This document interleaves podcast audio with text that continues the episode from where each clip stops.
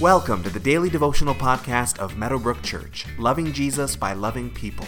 For more information about who we are, find us online at www.meadowbrook.ca.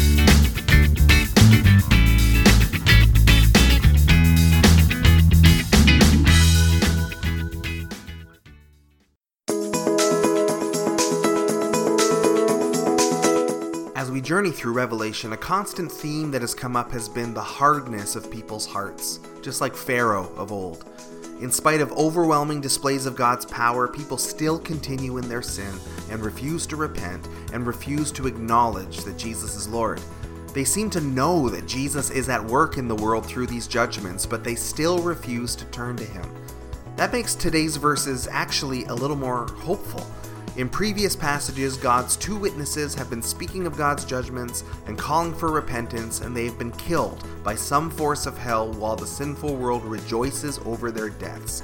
We'll continue this story in today's verses from Revelation chapter 11, verses 11 through 14. But after three and a half days, the breath of life from God entered them, and they stood on their feet, and terror struck those who saw them. Then they heard a loud voice from heaven saying to them, Come up here and they went up to heaven in a cloud while their enemies looked on. At that very hour there was a severe earthquake, and a tenth of the city collapsed. 7,000 people were killed in the earthquake, and the survivors were terrified and gave glory to the God of heaven. The second woe has passed, the third woe is coming soon. Just like Jesus went into the grave and for a short time things were despairing, so too there was a brief time of suffering for these two witnesses, but like Jesus, resurrection is actually the end of the story. Their death is not the end that God had in mind, and so God steps into the situation and changes things. Romans 4:17 calls him the God who gives life to the dead and who calls things into being that were not. Nothing is impossible for him. As the two witnesses are once again filled with life from God, they stand up once again, and the world is understandably terrified.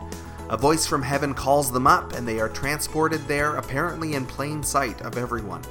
Fans of the rapture will see this as a verse that suggests the rapture, but apparently there are still other believers at this time on the earth who aren't caught up in the same moment, so this is likely not that.